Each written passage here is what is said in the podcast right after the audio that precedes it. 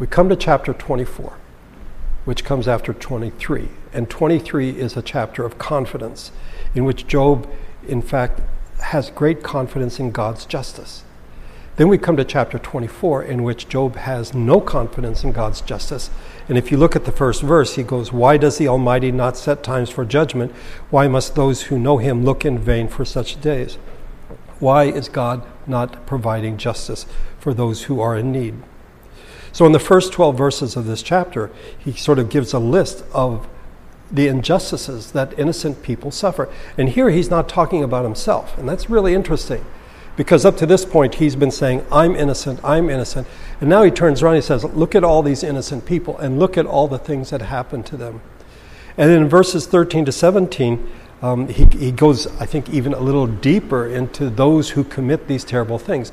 But then in chapter, or in verses 18 to the end of the chapter, verse 25, he seems to say, well, God, they'll get theirs. God will, in fact, judge them. And commentators have argued that, boy, you get whiplash that in the beginning he's saying the wicked get away with murder, God doesn't seem to care. And then in the last part he says, well, they will get theirs, God, in fact, will judge them. And their solution is, in fact, to say, that's not Job speaking. That's either Bildad or Zophar, one of the friends, but not Job himself. And part of that is a failure to recognize the nature of the pilgrimage of faith. As I said, there are at least two options, it seems, when it comes to reading Job. The first is to see him a man of great arrogance, that he is convinced that he's right and he dares to challenge God. The second is that we see him as a pioneer on the journey of faith. But most people don't take this. They take the first one. They see him as arrogant, in part because they see faith as a commodity, a product, rather than a process. People are more comfortable talking about having faith, you possess faith, rather than believing. And pilgrimage, interestingly enough, for many people, is seen as something that unbelievers do. You know, they go to sacred sites or whatever, and so it's seen as something that unbelievers do, but that believers, yeah, we don't need to do that because life itself is the pilgrimage. Part of the problem, too, is that people see faith as black and white. You either have perfect faith or you're in unbelief. Well, the reality is nobody has perfect faith. Okay? We, shouldn't, we should, in fact, acknowledge the imperfect nature of our faith. So when we see Job being confident one moment, chapter 23, and then complaining against God in the next, chapter 24, we tend to conclude that Job didn't have faith. We don't allow for the fact that there are oftentimes contradictions in our faith. We believe one moment, we question the next. I would suggest that one of the difficulties that's brought on by this chapter is due to another defect in our view of faith. And that is to say that our view of faith is much more stoic than it is Christian.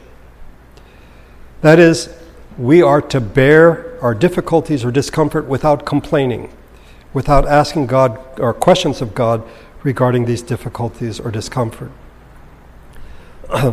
Stoicism is a philosophy that was founded uh, by Zeno, uh, who taught that people should be free from passion, they should be unmoved by joy or grief, and they submit without complaint to the unavoidable, unavoidable necessity.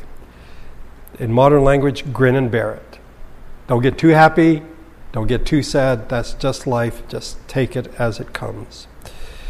So we may think, and many have argued, that faith is in fact blindly accepting everything that happens in our lives.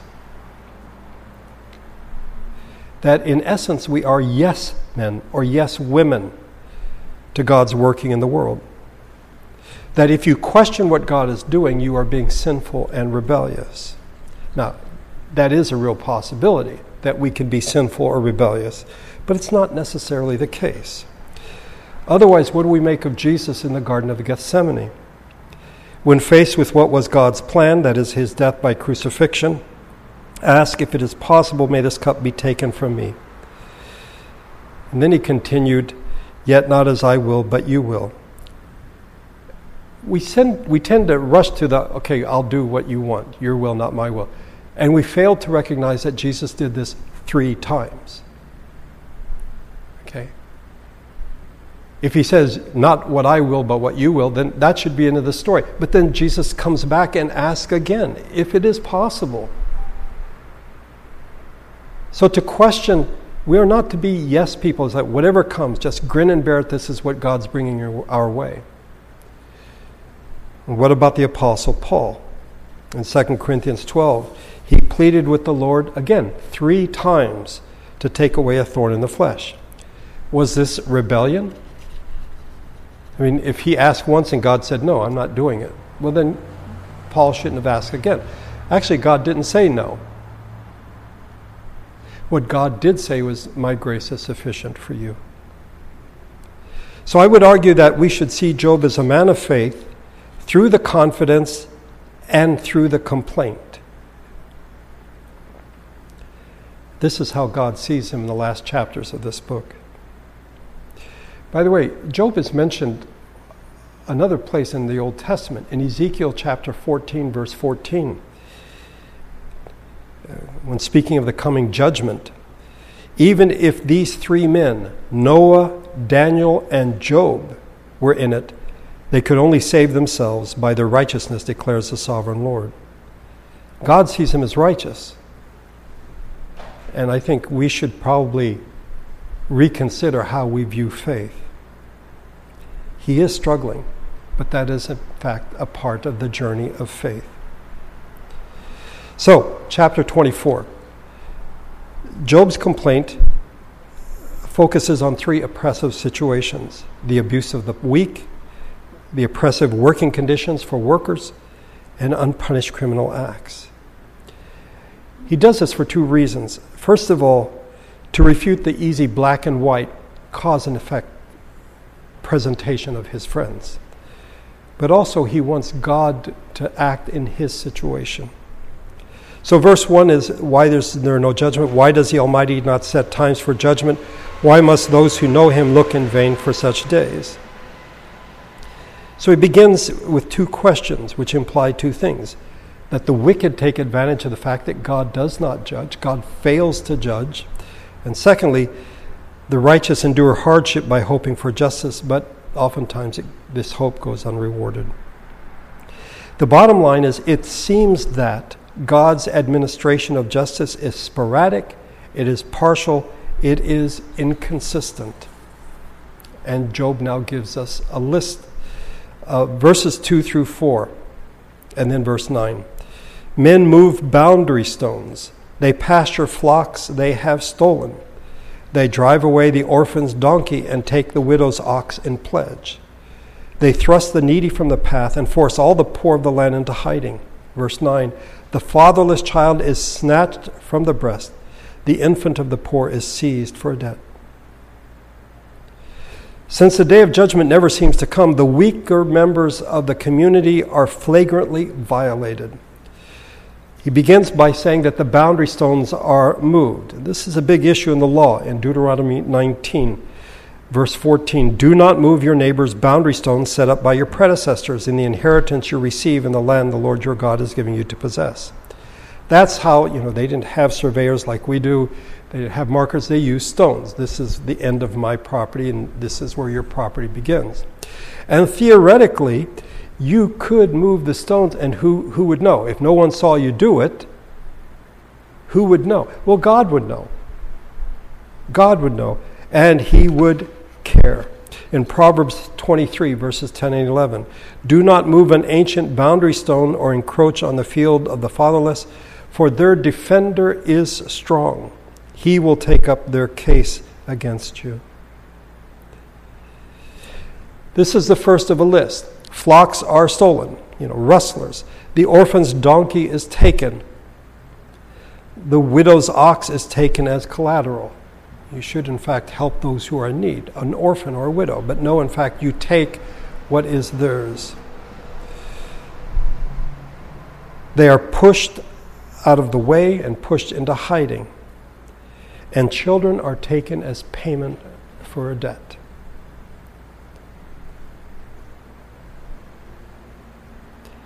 So there is the abuse of the weak. What about those who work? Let's say the weak are at the bottom of society because they're weak, but what those that sort of, not middle class, but in the middle, those who work. Verses 5 through 8, and then 10 and 11. Like wild donkeys in the desert, the poor go about their labor of foraging food. The wasteland provides food for their children. They gather fodder in the fields and glean in the vineyards of the wicked. Lacking clothes, they spend the night naked. They have nothing to cover themselves in the cold. They are drenched by mountain rains and hug the rocks for lack of shelter. Verses 10 and 11. Lacking clothes, they go about naked. They carry the sheaves, but still go hungry. They crush olives among the terraces. They tread the wine presses, yet suffer thirst. Job here is talking about what we would call today the working poor, those who have to forage for food, those who have to glean in the vineyard of the rich, not simply the rich, but the wicked, those who work but not, are not allowed to taste the fruits of their labor. They don't have sufficient clothing, they don't have sufficient shelter. It's all because of the wickedness of those who oppress them. And we see that the criminals, in fact, go unpunished. Look, verse number 12.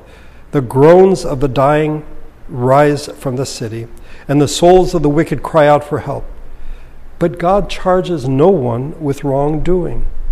Verse 13 There are those who rebel against the light, who do not know its ways or stay in its paths. When daylight is gone, the murderer rises up and kills the poor and needy. In the night, he steals forth like a thief. The eye of the adulterer watches for dusk. He thinks, No one will see me, and he keeps his face concealed. In the dark, men break into houses, but by day they shut themselves in. They want nothing to do with the light. For all of them, deep darkness is their morning. They make friends with the terrors of darkness. And one could say, and God does nothing about it. He charges no one in spite of the groans of the dying the cries of the wounded. In a historical novel that I read recently, the main character is faced with the cruelty of his opponent. This is what the author writes Through his rage and despair, he quietly cursed God for his cruelty in giving a creature like De Marsay the will to commit such an atrocity. He obviously hates this man his opponent. But he curses God because why did God make such a, a person and then give this person the will to commit such cruelty? Job puts it this way there are those who rebel against the light. They need the cover of darkness to do what they do the murderers, the adulterers, the thieves. But there's more at work here. They sin against the light that is given by God, they avoid the light of conscience. Murder is a sin against the sanctity of life. Adultery is a sin against the sanctity of marriage, and theft is a sin against the sanctity of private property and ownership. Each is a sacred right, it is fundamental to the survival of society. But you may remember what Jesus told Nicodemus Light has come into the world, but men love the darkness instead of light because their deeds were evil. And Job seems to be saying, and God does nothing. But then we come to verse 18. Yet they are foam on the surface of the water.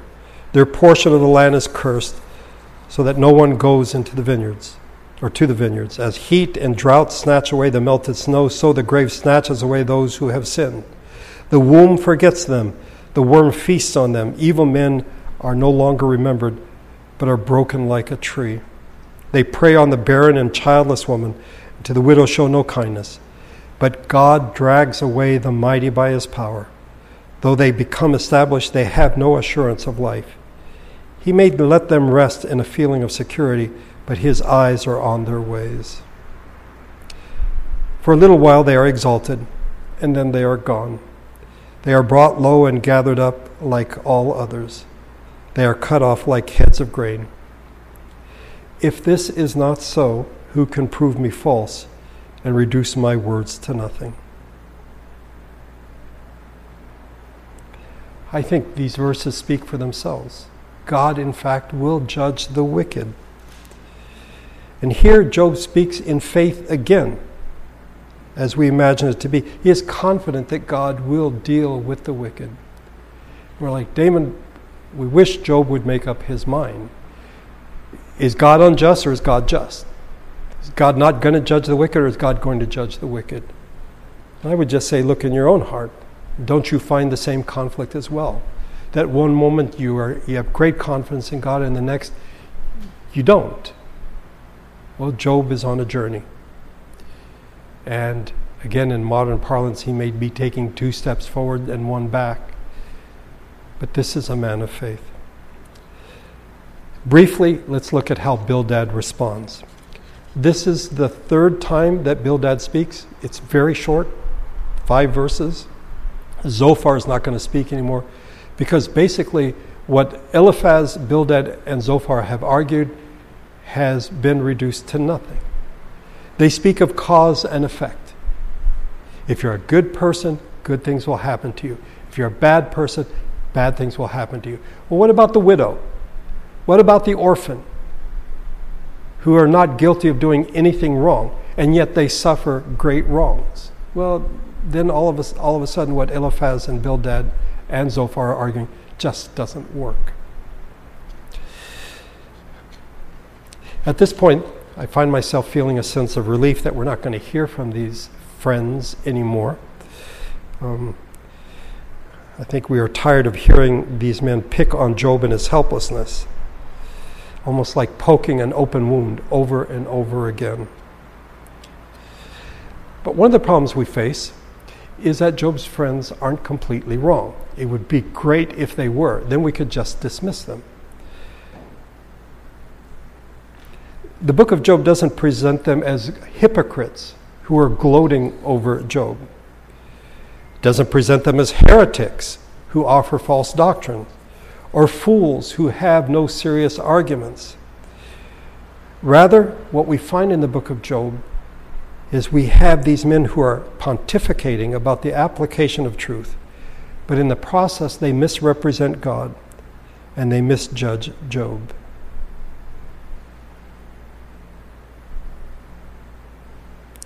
They are more concerned for their theology than they are for their friend. And they are more defensive about their theology than they are about God. In Job 24, he spoke of the reality of the wrongdoings that happen in the world.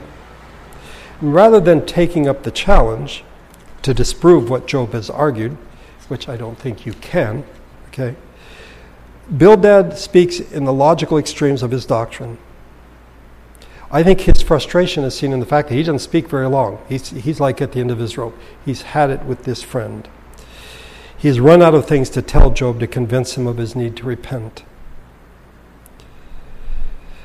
Bildad's view of creation, of man, and of God paint him into a corner from which he cannot escape. Let's look at the final speech here in Job 25. Then Bildad the Shuhite replied, Dominion and all belong to God. He establishes order in the heights of heaven. Can his forces be numbered? Upon whom does his light not rise? How then can a man be righteous before God? How can one born of woman be pure? If even the moon is not bright and the stars are not pure in his eyes, how much less man who is but a maggot, a son of man who is only a worm? Bildad starts out great that God is, in fact, sovereign, God has dominion. But this doxology that we find in verses 2, 3, and 4 basically tell us that God is unapproachable, and that is wrong. Yes, God is transcendent, God has dominion, He is sovereign, but to say that He is unapproachable is, is quite wrong. In Bildad's view, God rules over uh, all authority. He maintains peace. He commands the forces, the powers of nature. He is the light of the world. He is holy. He is pure. We would not disagree with Bildad on any of these points. In fact, we would argue with him that, yes, you're right. We would stand on his side of the argument that he is power, he is peace, he is perfection, he is purity. So, what is the problem? It's what Bildad doesn't say that God is presence. God is one who is in reality, He is eminent, He is in the world. Bildad speaks of a God who is far away. He's not here, He's there. And we should worship Him as one who is far above us. We don't doubt that. But he neglects to say that He is also here among us. He also does not tell us that God is a person, one with whom we can interact. One almost gets a sense that he sees God as a force, this unapproachable light of holiness, but not a person with whom we can speak. To defend God against Job's accusations, Bildad wants to put God out of reach. And in doing so, he commits, I think, a cardinal sin. He sees God as unapproachable. This is contrary to God's revelation. God has revealed himself. How could he do that if he was unapproachable, if he's transcendent, if he's far, far away? God, in fact, has revealed himself. I think Bildad may have thought he was doing God a favor. God, I'm defending you. This wretch here, Job, is saying these terrible things about you, and I'm defending you. But in doing so, he distorts the truth of who God is. So God is unapproachable. Well, that's wrong. Says nice things, but ultimately he's wrong. Secondly, man is not redeemable. Our view of God will determine our view of humanity. And if we view God as so distant and so transcendent as to have nothing to do with humanity, then, then we're screwed. Humanity has no hope. We cannot be redeemed. No matter what a person does, righteousness and purity cannot be achieved. Well, on some level, we agree with Bildad on this, that we are not saved by our own righteousness. As Isaiah wrote, all of us have become like one who is unclean, and all our righteous acts like filthy rags. We all shrivel up like a leaf, and like the wind, our sins sweep us away. In this, Bildad may be closer to the truth than Job is when he argues that man is powerless to redeem himself. Job seems to be thinking, seems to be saying that if given a chance, he could in fact make a strong case for himself before God in the heavenly court. So, who do we side with in this matter, uh, Bildad or Job? Well, it has been suggested that the difference between the two men is that Bildad has faith in his theology, in his doctrine, in his beliefs. Job has faith in God. It's not perfect faith, it seems to waver, it seems to go back and forth, but he has faith in God where Bildad has faith in his theology. As one author put it, it is the difference between a static faith and a dynamic faith. Static stays in one place. Theology, this is what I believe. These are the doctrines. A dynamic faith is an ongoing relationship with God. So, what does this mean? And I want to be very careful here we hold to a statement of faith. We say the Apostles' Creed. We hold to the ancient confessions of the church. It is important that we know what it is that we believe. There is such a thing as, the way Francis Schaeffer put it, capital T truth. Okay? We are not relativists in our thinking. Uh, situations don't dictate our theology. But at the same time, we need to acknowledge that God is infinite. He cannot be limited by our theological systems. That's what the friends have done. That God can only act in one way. You are a good person, He will bless you. You're a bad person, He will judge you, and bad things will happen to you. Their theology has painted God or put Him in a box, and therefore they have limited Him. When the difficulties of life come, you can either hold to your theological system or you can struggle with the realities of these difficulties in prayer with God. I believe God is sovereign, that in Bildad's words, dominion and all belong to God. I love the words of the psalmist, Psalm 115 Our God is in heaven, He does whatever pleases Him. God does what He wants. But does this mean that when we see someone suffering or someone in need, that we say, oh, God's will. God's sovereign, He's in control. Or should we simply respond, it's a fallen world? You know, Adam and Eve sinned, you know, millennia ago. Uh, they brought death and decay into the world, and so people suffer. I don't disagree. I don't disagree that God has a will, that we do live in a fallen world.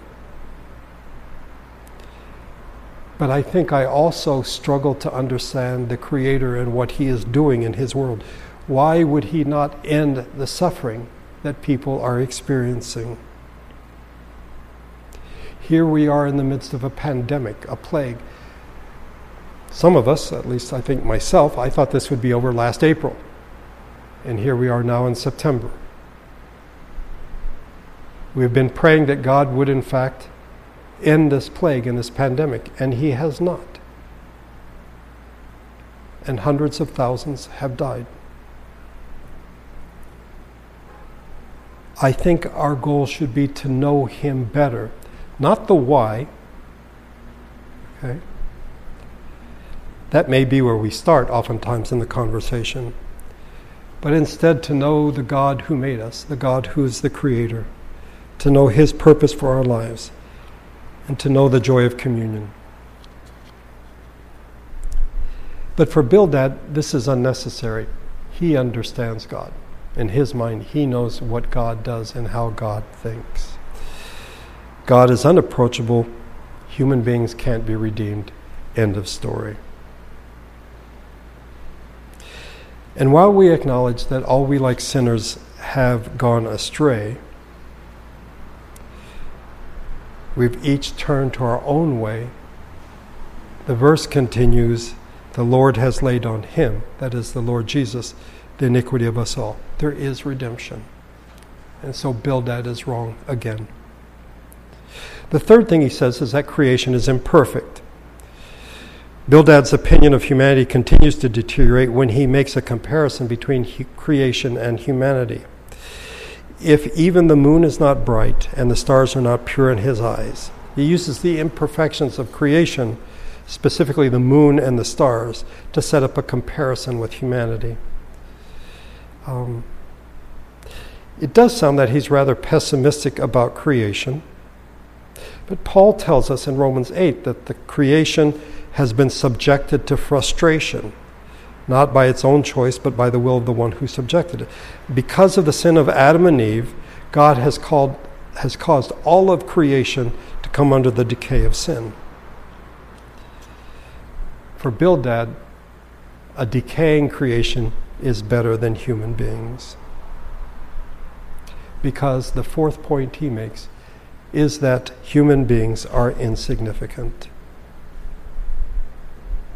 One could make a comparison between this passage, verses 5 and 6, in which Bildad uh, deals with creation and humanity, with what David wrote in Psalm 8. When I consider your heavens, the work of your fingers, the moon and the stars, again, moon and stars, which you have set in place, what is man that you are mindful of him, the Son of Man that you care for him?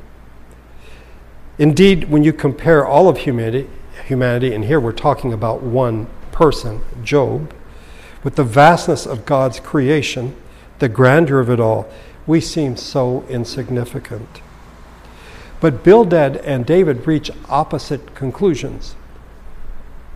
David saw humanity as unique, as separate, set apart from creation, as exalted in creation, because he goes on to say, You made him a little lower than the angels and crowned him with glory and honor. What does Bildad say in verse number six? How much less man who is but a maggot, a son of man who is only a worm. Maggot and worm symbolize a wretched, lowly creature. They have the smell of death about them. So, having decided that human beings are not redeemable, Bildad continues human beings are not significant. They are not significant. Um, by the way, it may be in verse number six that Bildad is actually calling Job a maggot or a worm. Um, I wouldn't be surprised because he's so frustrated at this point. Um,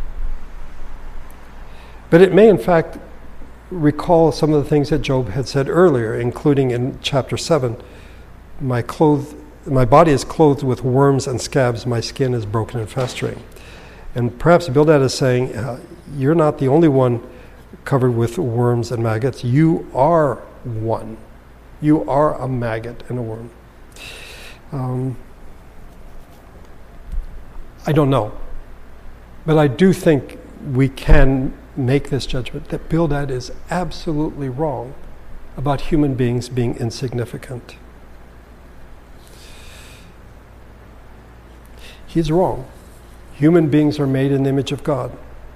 They are not insignificant.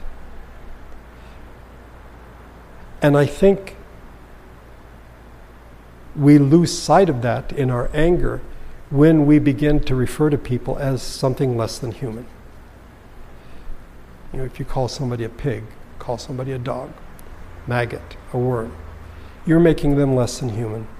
People are made in God's image. They are not insignificant. At the same time, they are sinners. They have rebelled against the one who created them. The second fact does not cancel out the first. Francis Schaeffer had a wonderful uh, phrasing. He said, We are gods in ruins. We're made in the image of God. We bear the image of God, and yet we are ruined. We are gods in ruins. The difference between Bildad and Job is this Bildad and his friends have faith in their theology, Job has faith in God. And while we may find ourselves agreeing with Bildad and the others from time to time, and we may wince, I mean, really wince at some of the things that Job says, we should acknowledge he's on a pilgrimage of faith, and it's not a straight line, and it's not flat land. Sometimes it's up, sometimes it's down, and sometimes he goes backwards. It's true of all of us. We should not lose hope, we should not lose heart. We should remember that God is, in fact, approachable. Human beings are, in fact, redeemable. And we have significance. All of these, I think, are proved in the coming of Jesus into the world. God is approachable, He came in the flesh. Human beings are redeemable, Jesus gave His life. And we are significant, again, seen in His death. It is because of his death that we can be redeemed. Let's pray together.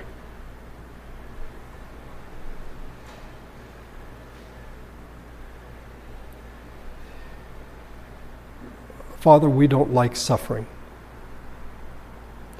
All things being equal, we'd rather not suffer anything.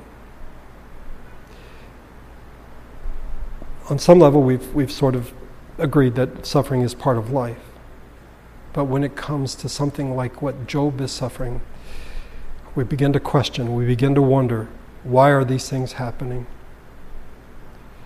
And within our own hearts, we may begin a, a great battle. And in that battle, we may begin to say, Oh, God is so far away, He doesn't hear me. He doesn't care about me. I'm insignificant in His eyes and we fall into the same traps as Bildad did. The reality is, in our journey of faith, we may sometimes be quite strong and affirm God knows exactly what He's doing. And in the next moment, ask Does God even care? Does He know what's happening in my life? As each one of us walks on the journey, the pilgrimage of faith. May we be reminded that in fact you do love us, we are significant, you have redeemed us by your Son. And by your Spirit, you're with us every step of the way. You've not abandoned us. There may be times when you are silent, or seemingly so, when we call out and you do not seem to answer. By your grace, may we remember that you, in fact, are there and that you love us. And the greatest proof of this love is in sending your Son. May we think on these matters in the days to come. This is the first day of a new week. Tomorrow is a holiday for many, where they can cease from their labors for a day. May we have a sense of your presence as we walk through the world in the coming days. May we remember that in fact you do love us. And may you give us peace. I pray in Jesus' name. Amen.